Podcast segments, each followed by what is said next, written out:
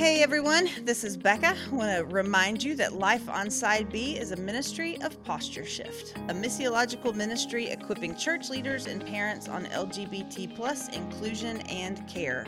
You can learn more about their awesome work at postureshift.com. Also, we want to thank all of our patrons who keep the podcast going and growing through their continued giving. If you love this podcast, we would love for you to consider becoming a patron at patreon.com slash lifeonsideb. Now, on to the episode. Hello, hello. Welcome to Life on Side B. This is Henry, and today I have the immense, immense pleasure of uh, chatting with Bridget um, Eileen Rivera, who wrote Heavy Burdens Seven Ways LGBTQ Christians Experience Harm in the Church. Um, we have so much to cover. So, just first, thank you, Bridget, for being here. How are you? Hi, I'm doing great. It's uh, really great to be here. So, thank you for having me. Yes. I mean, um, where are you talking to us from this morning? I am here in New York City. I live in the Bronx, so I'm talking currently from my living room. Perfect. Oh my gosh, I haven't had a chance to text any of y'all this yet. I've been meaning to put y'all in a big group message all the side B uh, mm-hmm. New York people. But I'll be in New York March 14th to the 21st to surprise a pastor friend oh, of mine. Oh, no way. Yeah, so yeah. we all have to get together. Me, you, Ray, Art, whoever else. We all have to get together. So. Okay. Yeah. yeah we need we need a side B get together. Yes, I have. I've never been in the Bronx, yes. so you got to show me around the Bronx. So. Okay, party at my place. Yes. I'm totally down. Okay, so let's get right in the book. The book. Um, I have read it twice. Um, because you know. Whoa! Yes. Wow! I was like, you know, I when I like start nitpicking something or not nitpicking, but really diving into something, I'm like, okay, I gotta figure out the nuances. like then I become like a fan. I'm like, Bridget's uh-huh. my friend. I was a fan first, then we became friends, then I'm a fan again. So I'm just like, this is amazing. but um, I guess I just want to start with how did you choose the topics um, or the seven burdens per se, which I loved. But I was just like, okay, like the way it was structured, I was like, this is going to be really clear. And it was definitely like, oh, she's trying to teach some folks here. It was like, this is a teaching book and this is a teaching method, which I so appreciated. Because I was telling someone yesterday in Atlanta, I was like, you know what? I was kind of hoping she would call out people a little bit more, but you did. but I was like, it was very teachable and it was very humble in approach. To some parts for me, I think more than people deserved, but you're a better person than I am. And yeah, so what made you decide one to okay, it's time for me to write a book. I have something to say. Um, and how did you choose what you were going to say? Yeah, so um, it was definitely a little bit of a process. Um, when I sat down to kind of plan out the book, I knew immediately, um, like the first three burdens were like already written in my mm. mind. Like I had them laid out. I knew exactly what I was wanting to say. Um, and covering the history that led up to present day was like really, really important to me mm. because I felt as if that is something that um, so many people don't understand and it contributes to um just speaking past each other because mm-hmm. like people don't even know the history of like what we are talking about mm-hmm. um and so i was like okay um i uh, i need to cover the history um and i need to like lead people up to present day um and like the big the big things historically are one um the role of the protestant Reformation, mm-hmm. um, which I call in the book the uh, original sexual revolution, mm-hmm. the first sexual revolution. Yeah, and I thought that um, was um, really ni- fascinating. Not, yeah, yeah, not the 1960s, like we've been led to believe. Mm-hmm. It was all the way back um, during Martin Luther's time, yeah. leading up to today. And so that was kind of like burden number one. And um, and then historically, what is the other big thing? Well, Freud and mm-hmm. like the mm-hmm. creation of um, homosexuality as a category mm-hmm. um, and and the pathology behind it. And so that you know immediately was burden number two and exploring Freud's role, mm-hmm. um, and then the AIDS epidemic and what took place during that time with mm. uh, just the type of just um, demonizing that gay people saw mm-hmm. during that time coming from the religious right. And so all of that was just like it was written in my mind, like mm-hmm. from day one. I know this is what I need to talk about. Um, the uh, the next four burdens um, uh, kind of developed um, as I was writing the first three and just mm-hmm. kind of spending more time um, in thought about what needed to be shared. Um, and um, as I spent time in conversation with the people that I was interviewing, um, and the interviews that I conducted played a huge, huge role um, in um, identifying the four final burdens that I talk about in the book. Um, just listening to people share their mm-hmm. stories, what they had been through, um, and just kind of pulling out from that uh, common denominators, I guess, in those mm-hmm. experiences um, so that I could speak to things that, um, you know, can't necessarily capture the everything about what it's like to be queer in the church, but at least get to um, aspects that can like bring people to the heart of the matter, I guess, mm-hmm. of what's going on. Um, and so, yeah, I guess that was my process. Yeah. And um, since you touched on it, the research you did for the background information, the context you provided, um, was incredible. It was uh, in depth. Um, it was crafted carefully in a way that helped guide people like, oh, this is how we got to where we are because of these things that happened. Um, what was that process like? Because I found like the information on the Protestant sexual revolution just fascinating. Like, it's something I've thought through before, but it's never something I've thought through academically or even theologically. Mm-hmm. And like, oh, this was a deliberate. Well, this is when this shift happened, and so that's when I found mm-hmm. really fascinating. Can you tell me a bit about that? Yeah. Oh my gosh. I uh, the the research that I did was uh, it was a lot of work, I have to say, yeah. and um, it also the there was an added difficulty. I did not have a laptop at the time. Mm-hmm. Um, and so I I had to travel into my university every single day to use the computers in my department. Oh my gosh. to do the research and, wow. you know, go on the library and order the books and all these things. Um, and so it was really funny because I would like, I'd be sitting in in the like computer section of my department and just have like this massive stack of books like like super super high and people would just be like what the heck is she doing over there oh my books? gosh um and i like i got a locker for myself in our department and like i would like open up my locker and just like piles of books would just like fall out that was so funny that i was like that i was like skimming through and like finding different nuggets in and um, so yeah, the the research was definitely really intense. Yeah. Um, and it definitely got more difficult um, over COVID um, because all the libraries oh, yeah, shut closed. down. Yeah. Um, and so I was actually um, fortunate enough to have um, ordered from my university library the vast majority of books that I needed. Mm. Um, uh, and I had I was fortunate enough to have ordered those before everything shut down, and mm-hmm. so um, I wound up just kind of bringing everything home from my university in this like giant backpack and yeah. two like other two other bags that I held by hand.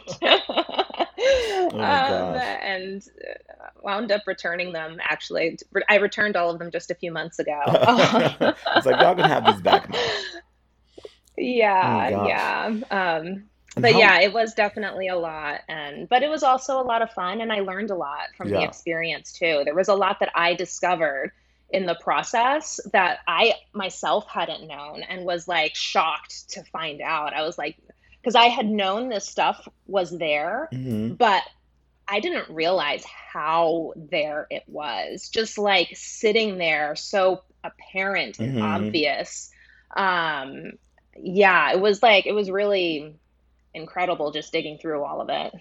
Yeah. How long did it take you to write this book? Since you mentioned the beginning of COVID, and I know you were doing research before that. So I think from like first writing to publication, how long was that? Um, I started writing end of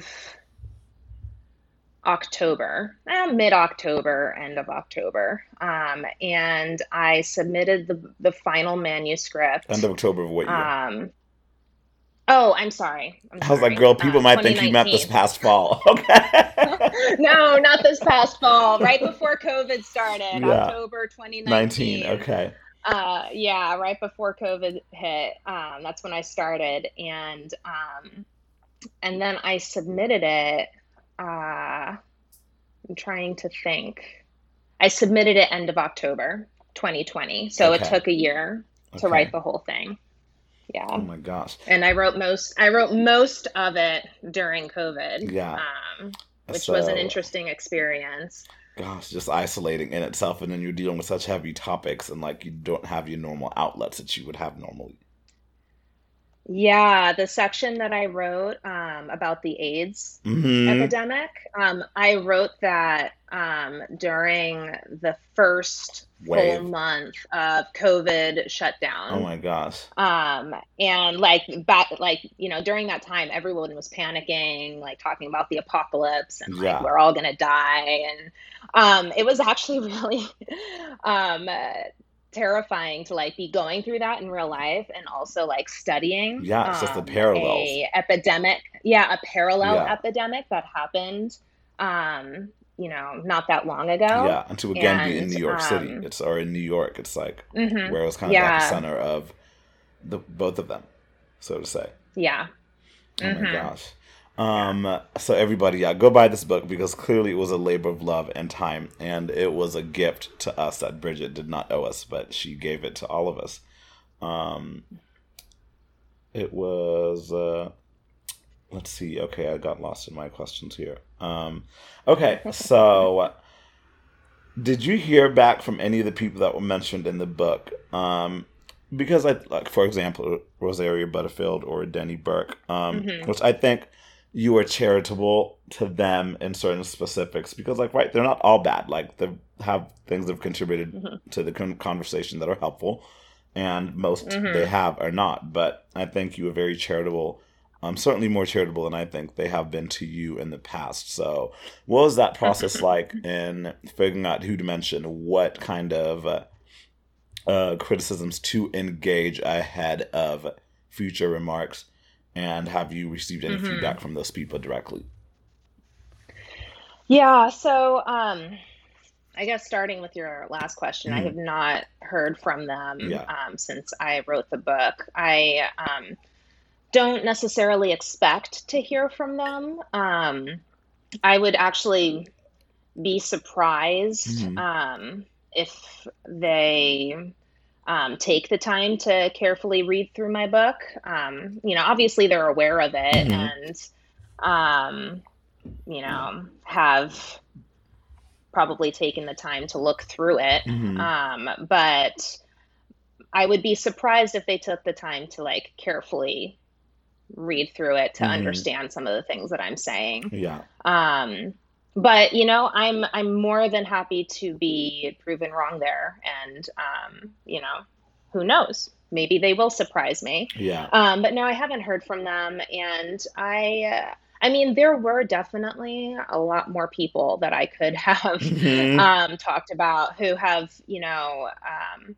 negatively contributed to this conversation. hmm Um, but I guess I wanted to um, directly engage with some of the things that Rosaria and Denny have um, talked about because um, I think that in a lot of ways they uh, kind of can like sum up what the um, I guess more negative contributors to this conversation are saying, Mhm. Uh, which is that um, there's no such thing as gay Christianity, um, that LGBTQ people are identifying by their sexuality um, and defining themselves by sexuality, Yeah. um, that um, the uh, um, only way to pursue holiness is to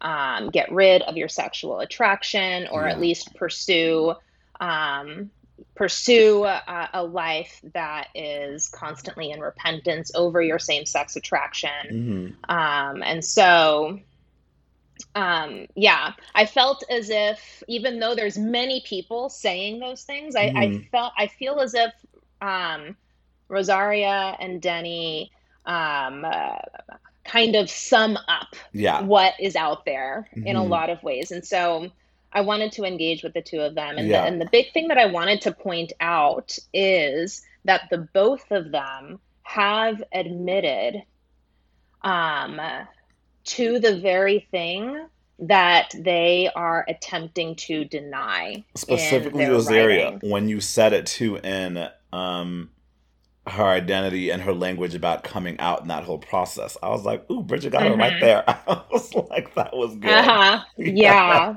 Yeah. Um, Rosaria says in her book that um, her coming out process um, was not about, like, when she came out as um, a lesbian, um, it was not about I, identifying by her sexual orientation. Mhm. And she says that the concept of sexual orientation um, did not fit within her post structural queer culture. In Mhm. other words, queer culture Exists. is not down Mhm. with the categories that are produced Mhm. within the sexual orientation paradigm. In Mhm. other words, queer culture is critical of that Mhm. um, and has been challenging those things. Um, and she admits to that in her book.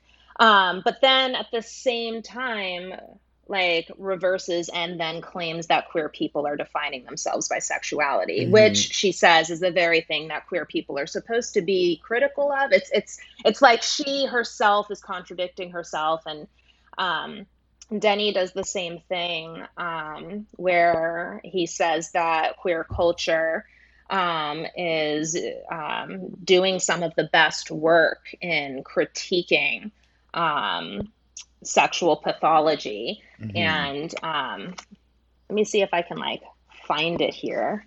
Uh, here we go. Um, yes. He says um, that queer theorists are rejecting sexual orientation as a fixed identity marker Mhm. and are destabilizing the concept of sexual orientation as identity. That's a direct quote from Denny Burk. Mhm. Um, and yet, even as he admits that queer people are trying to chip away at this idea that sexual orientation is this defining characteristic of human Mhm. identity, even as he admits that, he points the finger at queer people and says, you are, you know, identifying, you're defining yourself by your sexuality. Mhm. It makes like absolutely no sense when he admits that the whole point of queer theory is the opposite. Yeah. And with these two specifically, but with certainly a host of other people who they sum up, do you think they're actually aware that they're working against, like, they're specifically working against people like us, but then also just working against themselves in a way? Because when you cause this much, con- this much confusion with the church and within the body, you're setting everybody Mhm. back. It's like, because then now you and I Mhm. have to have pointless conversations with other people, refuting the very same things that we have spent years and years already fighting for. Because I, I can't, I mean, probably you more than Mhm. me. How many? I can't tell you how many times people come up. Oh well, have you read this, or did you talk to this person, or did you Mhm. read what uh Beckett whatever said, or this? I'm just like. These people, like you're causing me more work. Like, but do you think they actually are aware and they get it, or do you just think it's like, or and what's the reason for that? It's like, do you think it's like a culture, like wanting to be accepted, by mainstream Mhm. Christian. I it just frustrates me. So, what do you think about all of that? Um, you know, I I don't really know. I don't want to like Yeah, speak we like only the, people, only right? they can really Yeah. yeah, only they can know um whether they are engaging in like a farce or not. Mhm. Um it is very strange to me to hear some of the things that Rosaria says that are just blatantly and outright false Mhm. about queer theory, queer culture, queer people. Um, because she also at the same time claims to have been a um, professor who was involved in this um, in the 90s. Um, and it, it is very confusing because theoretically she should know better. Mhm. Um, and she often actually uses like she touts her like you know phd and her status as a professor in the past in order to like appear to be an authority on Mhm. these things um, and while at the same time saying things that are just like honestly such such obvious stereotypes of queer culture Mhm. that like are rooted in ignorance Yeah, are rooted in like '90s Um, television. yeah that like apps like uh, just don't represent what actually is going on at all Mhm. um, and so it is very strange because someone like her should know better um uh, but you know i can't i can't really speak to like what's going on Mhm. um internally for her um and you know it's possible that she is so far removed from queer culture at this point that Mhm. she has come to believe many of the lies that are spouted about it Mm. um in you know broader society yeah. yeah And um, you mentioned a few minutes ago um, about how they spend, and a crit, crit, critics in general, not just the two of them, but they spend so much time like thinking about our identity points, even more than we do. And then in the book, Yes. I don't know who you mentioned, specific story, I can't recall the guy's name, but at one point that stuck out to me was when he said, I get up in the morning, I kiss my husband, I go to work, and don't really spend Yeah. a lot of time thinking about my queerness the way they think we do. So yeah, tell me about that. hmm Yeah. Oh man. Um, it's yeah. That was one of the big things that I wanted to um, point out. That Girl, I told you I was in the details of this book. I yeah, like m- for the most part, the the people that are so uh, quick to point the finger at us and say that we are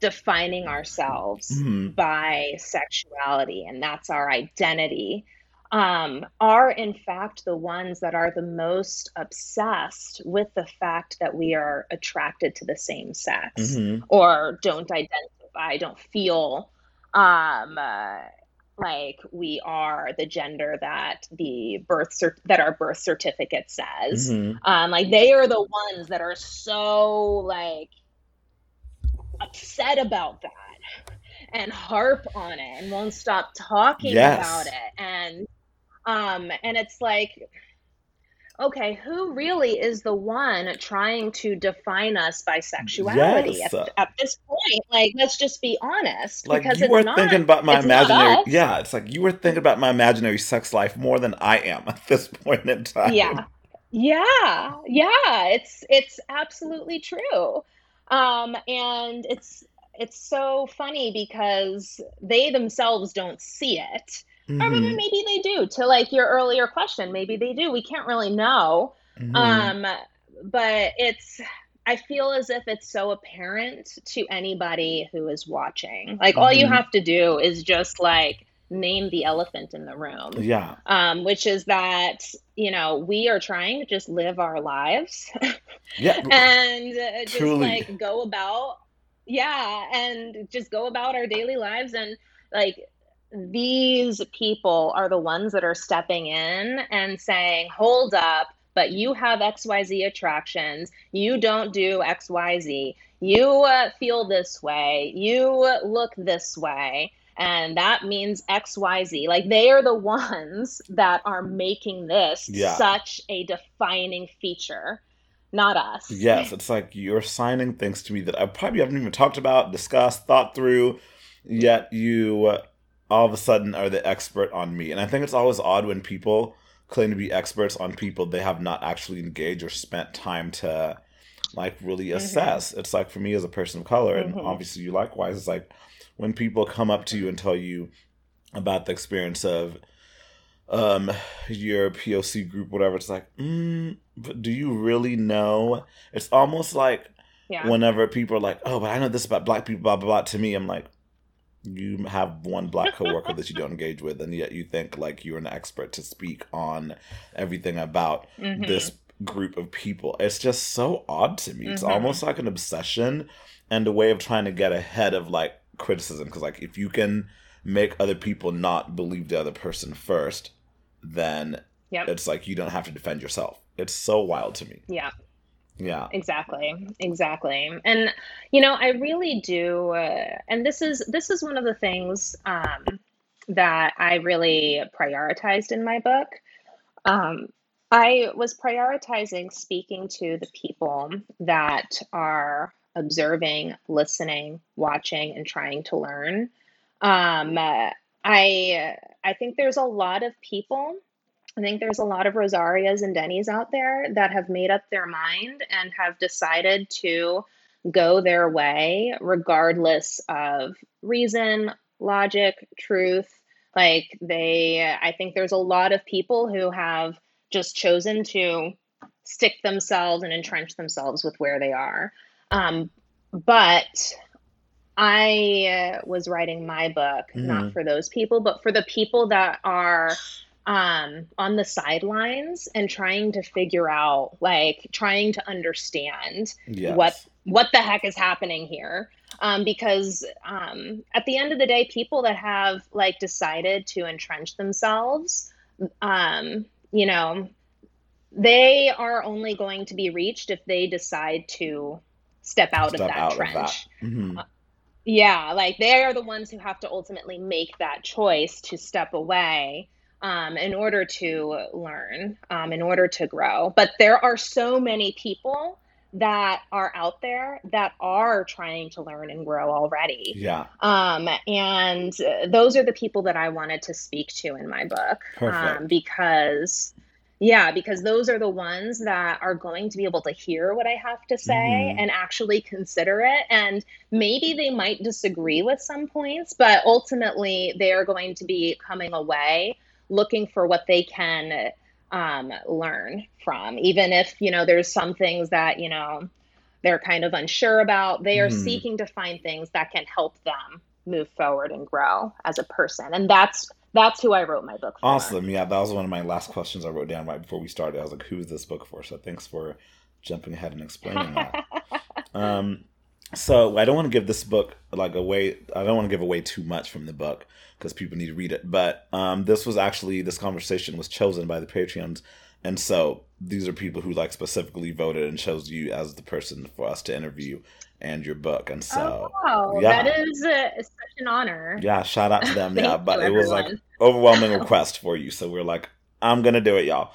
Um, and so I'm assuming they've already read the book. But so without giving too much away, I found the interviews you conducted really fascinating, and uh, Mhm. how you started each chapter by mentioning a story specifically. How did those come about for you, and uh, where did you? Did you draw from people? I guess what population did you draw from people you've met online, from people you've met in church, from people whose stories you've heard, from people who've reached out to you, or was it just a combination of all? Um, it was uh, it was a combination of a lot of things. Um, for the most part, it was uh, people that I uh, know personally in some way, shape, or form, hmm or who um, are friends of friends. Like I'm connected to them in some way. Mhm. Um, and um, and or like people that I have maintained a relationship with online Mm. over time. Um, and I drew from a pretty wide swath. It was really, really important for me to um, pull from a wide array of experiences within the LGBTQ umbrella. Mm-hmm. Um, I wanted to have um, lesbians, I wanted to have bi people, I wanted to have gay men, I wanted to have um, an asexual voice, I wanted to have someone who um, could speak to the intersex experience, I wanted to have trans people. Um, and I wanted to have a diversity of racial experiences mm-hmm. within that. Um, and so I, I really tried to pull from a wide array of experiences as well as a wide array of theological positions. Mm-hmm. Um, and so um, the number of people who are who would you know maybe fall on the side B side of things is roughly equivalent to the number of people that would fall on the side A side mm-hmm. of things. Um, and there's also um, a few that you know are kind of like I'm still figuring this out and don't completely know mm-hmm. where I am on the theolo- on the theology question. Yeah. Um, and so, you know, I wanted to get an array mm-hmm. um, because I wanted to speak to the fact that like this happens across all experiences mm-hmm. um, for everyone in the queer community. Um, regardless of where we fall on theological positions, regardless of how we might identify um, um, across racial experiences and denominations. Like this is these are the common these are commonly shared experiences across all of this mm-hmm. um, and um, i wanted that to just be front and center um, yeah. these individual people's stories um, and I can also say that um, I interviewed more people than I was able to put in the book, which mm. was a very frustrating experience for me um, because I, you know, if I could, I would have put every single one yeah. Um, in the book um, because I felt as if they all had very important things mm. to share. Um, and so it was very frustrating that I couldn't yeah. put every single one in the book. Well, you know, you have a website, so maybe those can end up on there in another form yeah. of fashion. So, yeah. Um, yeah. Yeah. Speaking to what you said about you included just as many stories from side A or side B, or even people who no longer believe or whatever. Um, did you have any hesitation about, okay, if I played a, which is, oh my gosh, they always pit us against each other, anyways. But um, if I play to one side of the conversation, am I'm going to alienate another side, or what was that for you? Yeah, um, I did. I did worry about that. Um, uh, that people were going to feel as if I was um, catering to one side or the other in my writing, um, and you know, I I knew that as a person who follows the traditional sexual ethic mm-hmm. that there were going to be a lot of people on the more progressive side of things that were automatically going to be suspicious of me. Mm-hmm. Um, and I have received some of that, um, uh, unfortunately, and it mm. has been frustrating. Um, but then, you know, on the more conservative side of things, there would be people coming at the book, um, you know, seeing the fact that I am supportive of side A Christians um, and uh, believe that they have equal standing in the sight of God. Um, I think that there's a lot of people on the more conservative side of things that see that and are like, oh, she's catering too much. Mm-hmm. She's caving to the progressives. Um, and so that was like a very, like, a thing that I was very aware of. Um, and at the end of the day, I just had to be like, you know, like, ultimately, I cannot um, write a book out of fear of what mm-hmm. people are going to say on either side of the continuum. Like, I have to write what I feel needs to be said in this moment.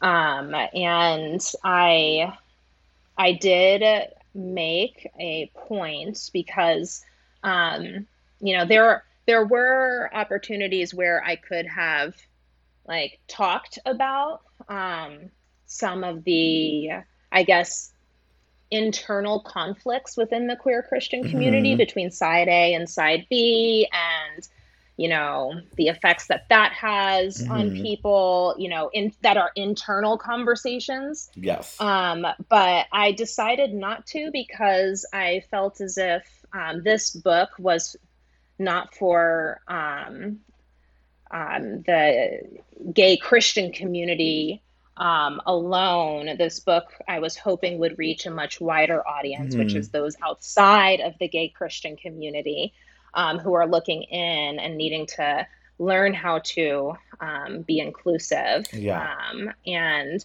I, I felt as if talking about our own internal struggles in the gay Mhm. Christian community and our own internal conflicts um, would just take away from my wider goal of speaking to um, cishet Christians out Mhm. there and helping them to come along and understand our experiences better. Yeah. And I think there's something to be said too about not sharing too much of the internal stuff because I think sometimes when we give people access to that, they can end up using those against you. Because I even think about when I speak to like white people sometimes about like POC issues, I'm like, mm, sometimes some of this needs to be ha- handled internally with people of color and not necessarily in like Yeah. the broader community. But that because that's almost like putting too much out there that then gives them an excuse Yeah. to distract from what we're actually trying to achieve. Yeah, exactly. And that was something that actually was on my mind. Um, having learned that from um, conversation, like racial conversations, that like it's not like it's actually very frustrating Mhm. when a white person tries to speak into a conversation that they have like nothing to do with that does Mhm. not actually ultimately impact them Mhm. um, and like the frustration of that um, within um, a POC context. And um, I kind of took from those lessons and Mhm. applied that in this context to um, conversations that are really internal to the gay community um, and the gay Christian community specifically. Yeah, I thought that was wise. Um, so you mentioned uh, both just presenting both sides of the conversations equally and treating them with the same dignity and respect. And um, later on in your book, or you mentioned that just now, but in the book, you also touched on the Pulse um, shooting, uh, rather. Um, Mhm. and uh, one, I thought because I it took me back to that day and time, and I remember I was in church that morning uh, for rehearsal for Mhm. band uh, practice right when the news broke or when I became aware of the news, um, and I remember feeling this. Oh well, if I respond, because I mean, weep with those who weep, and certainly, and I was like the gay community, which I'm a part of, which you're a part of, the broader community was experiencing a loss, and I mean something devastating happened, and hmm a parts of me remember thinking, oh well, are they are one are queer people going to be okay with me feeling this because I'm one of Mhm. the good Christians as people label us or whatever, hmm and then so that's what I was worried about that in like just the regular secular everyday world, whatever you want to call it, and then in the Christian community, I'm just like. Are they going to expect me not to have a response to this because I don't belong to that group that suffered persecution, or like even your book said that one pastor was like, 50 pedophiles were murdered or something like that like why would we, Mhm. why would we be sad about something like that and then to Yeah. see the christian response in a lot of places it was such polar opposites some were just like we don't care we act like it's not gonna it didn't happen and then others were super Mhm. super compassionate and like oh this is terrible and so yeah why did you include that Mhm. in the book and in what ways do you think that shaped because I think we had that incident happen in 2016, and then we've had these cultural shifts over the past Mhm. six years that I think have led both the regular world and the Christian world to, I think, a more place of empathy and understanding than before. So, what do you think that had to play in it, if anything? Uh, sorry, I just asked you like five questions at once, but No, no. I I think um, I think that it's a good many questions that you asked. um, so when it comes to the Pulse nightclub shooting, I um, I wanted to include that one because I think it speaks to the fact that these um, sentiments toward the gay community are ongoing. Mm-hmm. Like a, a thing that a lot of people have told me in the past has been like, okay, that was historical, that was a different time mm-hmm. during like, you know, the AIDS pandemic when like Christians hated gay people and wanted them all to die and believed that this was God's judgment or whatever. Like, you know, mm-hmm. like that was like in the past, that was historical. Like yeah, now we're, we're not going to do that now. Yeah. Yeah. And I felt as if the Pulse shooting um, really spoke to the fact that no, these sentiments are still here. Mm-hmm. Um, uh, like these things have not gone away. Um, they are very present in the lives of queer people, um, and something that you know we think about um, mm-hmm. and that affects us. Um, and so I wanted to bring it up because of that, and um, especially because in that section of the book, I was you know talking about um, the history of the um, religious rights um, posturing towards the gay community. And I wanted to bring us up to the present day to mm-hmm. show how this remains a current mm-hmm. Um, up to the present day. Um, and um, also, I guess um, I felt as if I just I couldn't leave it out. Mm-hmm. Like it was such it was such a big deal. And um, for me, it had such a lasting impact. Um, uh, I like still remember the emotions that mm. I felt during that time. Um, and I like that that summer, um, especially. I uh, had like I actually had like uh, I don't know, I don't want to say like an emotional breakdown, but like I had a moment where I was at work and um I just like broke down crying and like could not stop crying. Mm. Um and like I had to like leave and step out and like I just kind of like I just sat on the sidewalk outside the building and just cried and cried and cried. Mm. Um because like like I think the pulse shooting um, is like it was such a big event on top of everything else in uh, mm-hmm. like everything else going on in the church yeah. and like the treatment of gay people and you know in my life specifically um uh, you know things that i was going through because of being queer mm-hmm. um it was just it was so so much and um and you know especially most of the um, gay people who died in the Pulse shooting were um, Puerto Rican, mm. which was you know another um, added kind of weight. And I still remember you know a family member calling me and you know wanting to talk about um, you know like like being like oh my gosh did you hear about the the shooting so many Puerto Ricans died in that. Like most of them were Puerto Ricans, and like you know, it was it was an emotional phone call because I wanted to talk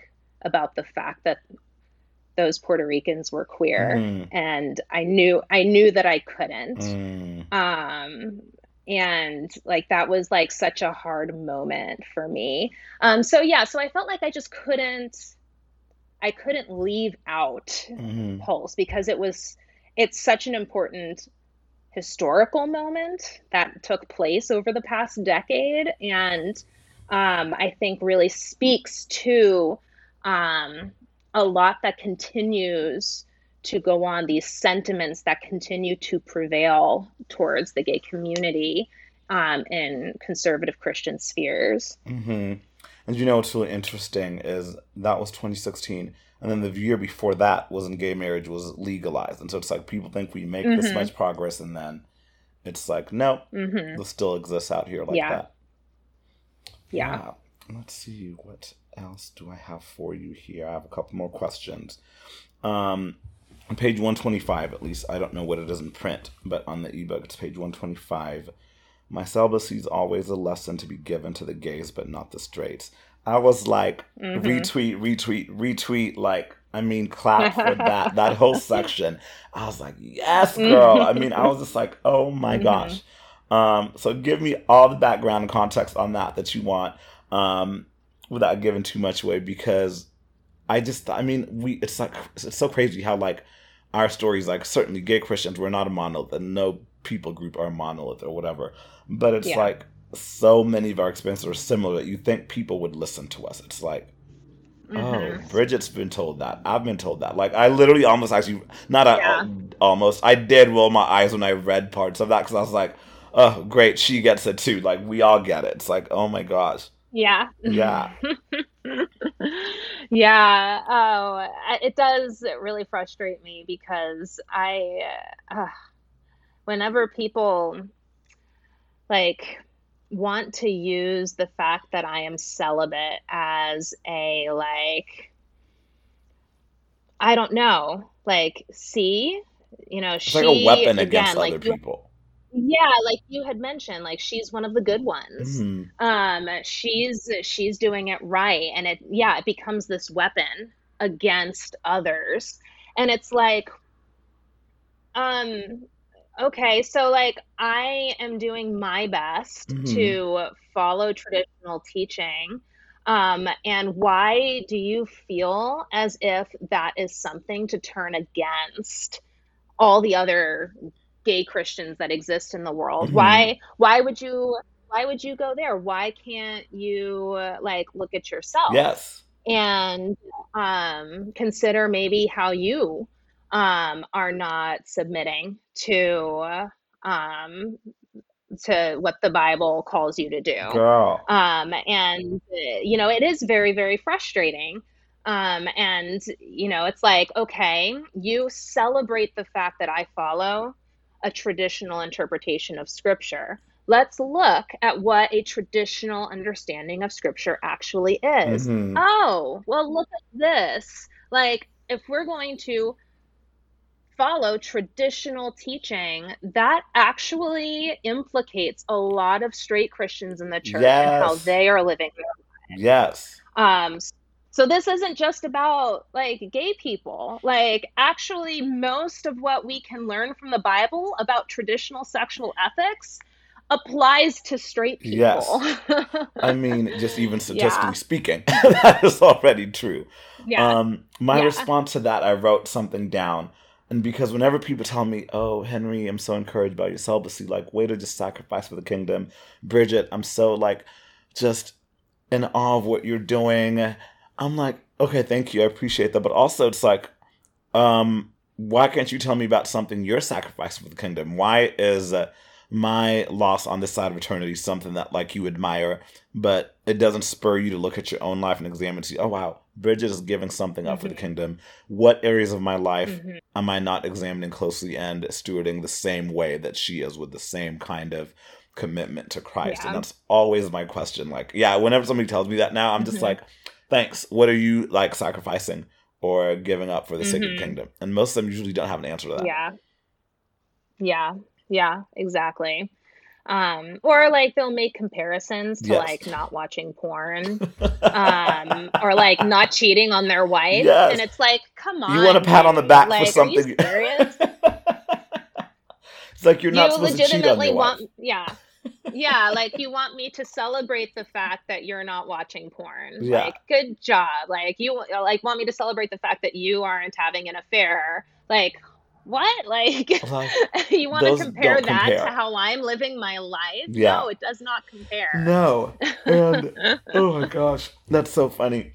And something else you just touched on too, with um in that same section segment, um, which I don't want to get too into the weeds of because I do want people to really read this book and read that part of it and think really critically about it.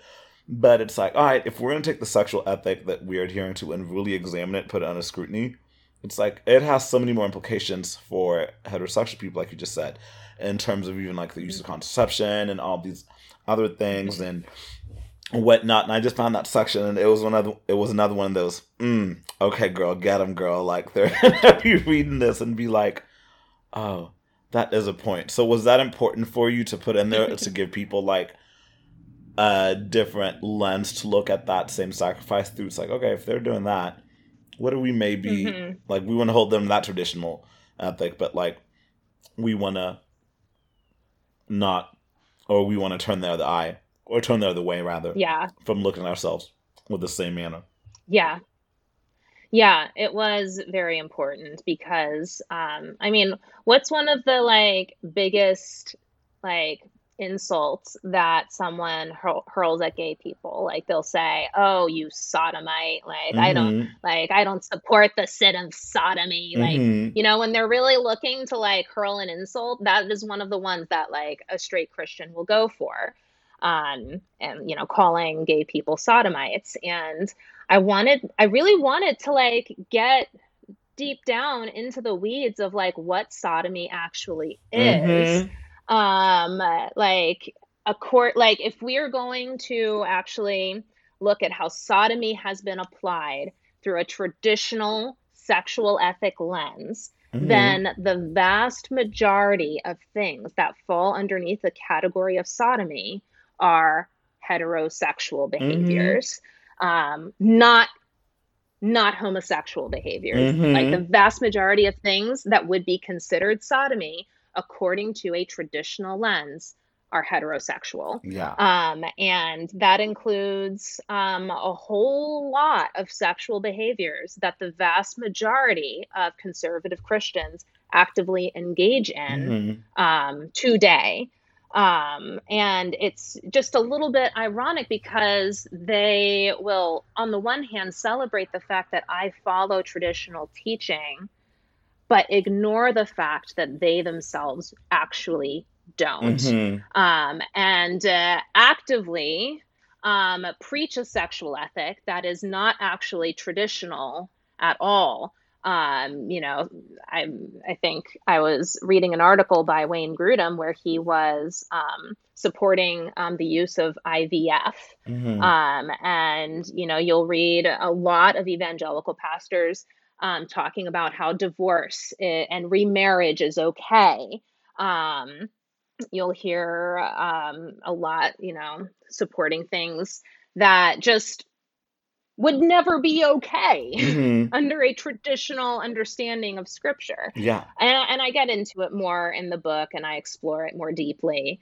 Um, but it is, it's a huge double standard um, because the, the reality is, is that um, we, meaning gay people, mm-hmm. are expected to follow traditional teaching to a T.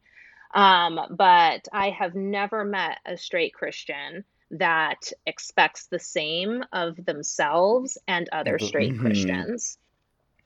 Gosh, yeah, that section is really good, y'all. So just dive into that part of the book. Um, another section that I found really fascinating was the social construct of clarity. I really enjoyed the section and the language found in it. Um, what other mm-hmm. social constructs do you think we as queer people or queer Christians are burdened by? Yeah, well, um, the biggest one is um, the social construct of sexual orientation mm-hmm. and like the the pathologizing of homosexuality, um, and uh, there's just so uh, much attached to that that like continues to haunt us to this day mm-hmm. um, and um, you know i talk about in my book how um, all of the different things that gay people try to do in order to get people to understand mm-hmm. that like this does not define us um, so that's like I mean, that's a big one. Yeah. Um, another social construct is um, just gender in mm-hmm. general. Um, and you know, so we, you know, we talk about the, you know, sexuality side of things and how sexuality is constructed in our culture. Um, but then um, there's also gender and how gender is constructed, and you know what's considered masculine and feminine, mm-hmm. and like appropriate roles for a man and appropriate roles for a woman, um, and how like you know if you're born with a certain biology, that automatically means you must be um, uh, XYZ way. Mhm. Um, and it's um, all of that is uh, a social construct um, and very much rooted in culture and how your culture thinks about Yeah. um, all of these different things. Um, and I, I actually quote, uh, I actually quote the, uh, uh, what is it called? Um, I've like, oh yeah, recovering. I don't know why I just like blanked on that. I actually quote the, you know, flagship book of biblical manhood and womanhood, recovering biblical Yes. manhood and womanhood. Um, and I quote them actually saying that gender is a, a socialized thing, that it is rooted in cultural norms. Um, and like, like they will admit it. Um, and yet they will still say that these things are nevertheless um, uh, like like gospel truths that must be followed for you to be a good Christian. Like you must be masculine in all of these ways, otherwise, you are not a godly man. You must be feminine in all of these ways, otherwise, you are not a godly woman. Mhm. Even though um, they will admit that these things are ultimately rooted in culture, Yeah. not any kind of biblical universal. That's so true. Especially even one that I thought that even ties in with that is uh, the even the social construct of romance, which we are critiqued Yes. and criticized Mhm. for, and uh, I'm just like, Lord, I roll my eyes. mm-hmm. oh my gosh. Okay. Yep. Uh, romance itself, I mean, like, so much behavior, like, can be interpreted as being romantic Mhm. until, like, you can't do anything with a friend because, like, people might think you're being romantic with them. yes. Um, and it's just kind of like, okay, so in other words, um, like we all have to be islands to ourselves, never interact in any kind of way that expresses love and care for other people. or Um, because it could because it could potentially be construed as being romance. isn't that crazy? It's like, oh yeah, let me not Yeah. buy you a gift, or let me not even when in like. That's only a thing because you literally just made a thing and culture's obsessed with it. like, Yeah, oh my gosh. Yeah, exactly. Okay, we have a few more minutes here. Um, so I want to just jump kind of forward to the end of the book. Um, what do you think is next for the church? And what are your hopes for the church? So, what do you think is next, and what are your hopes for the church? Um, I I think in terms of what's next for the church, I think um, there's there next steps are a lot of a lot of learning, Mm-hmm. um, a lot of taking the time to step back and listen, um, and uh, not assume that what you believe is automatically the right thing. Um, I think that's I, I think that's what's next. Um, taking time to step back Mhm. and listen and learn. And I, I do think that more and more people are doing that now. Um, I think more people than ever before are doing it now. Mhm.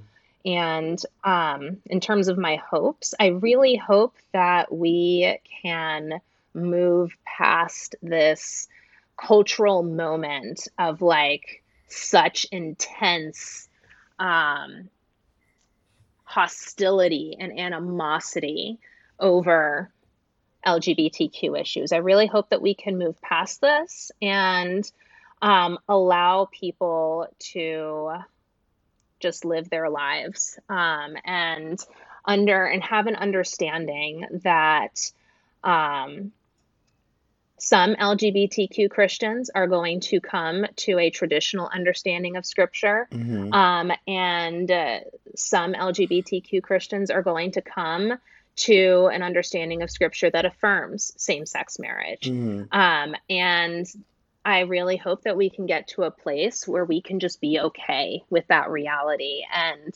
where we can all affirm the fact that we're all Christians trying to follow Jesus as best we can. Mhm. Um, and that what we believe ultimately about marriage is not the defining factor of whether a person goes to heaven or hell, whether they are a true Christian or not. I, mm-hmm. I hope that we can get past thinking of marriage as such an ultimate question and be able to recognize um, each other as siblings in Christ, regardless of how we define something like marriage or how we define something like gender. Okay, those are some good hopes and uh, yeah, goals for the church. Um, before we wrap up, one, I just enjoyed the book so much, and thank you for taking the time out of your very busy schedule to just sit down and chat with me. Um, and uh, yeah, this book was a gift to me and a resource to me. I've shared it with so many other people already, and I just hope that the work you, I hope you know that the work you are doing and have been doing is so so vital, and it is not wasted. Um, and we thank you so much. We owe you a great deal of just thanks. Well, thank you. And it's always a pleasure getting to see you and chat with you, Henry. Yes. Uh, last question for you. Okay, so we are this uh, season, the theme is resilience. And so we are asking each guest that comes on, um, what does resilience mean to you? And you can define that however you want. Mm. Resilience. What does resilience mean to me? Hmm. This is a good one. I wish you had warned me. I was getting this. I know. I was like, I should have told her that. Well, when Josh first put it to uh, me, and I was like, uh, what am I going to say? So, yeah, I, I have some time to think about it. oh, well, in my life, I'll speak to my life. Um, I don't want to like speak to like mm. what resilience is like as like the ultimate definition of resilience. But in my life, resilience to me has looked like putting one foot in front of the other mm. and walking forward um, and just staying the course and not allowing whatever is going on in my life to i guess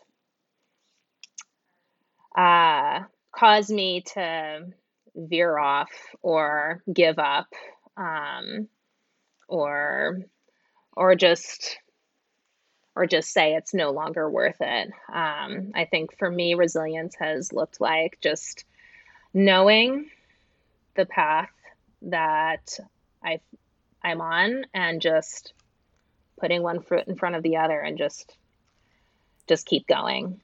One That's foot, been what it's been for me. Yes, one foot in front of the other. That is resilience for our very own Bridget Eileen Rivera. Um, Bridget is, like I mentioned earlier, the author of Heavy Burdens Seven Ways LGBTQ Christians Experience Harm in the Church. That book is available wherever books are sold, um, in print and online. So please go pick up copy and support her and uh, support her ministry. Bridget, thank you so much once again. Appreciate your time. Thank you.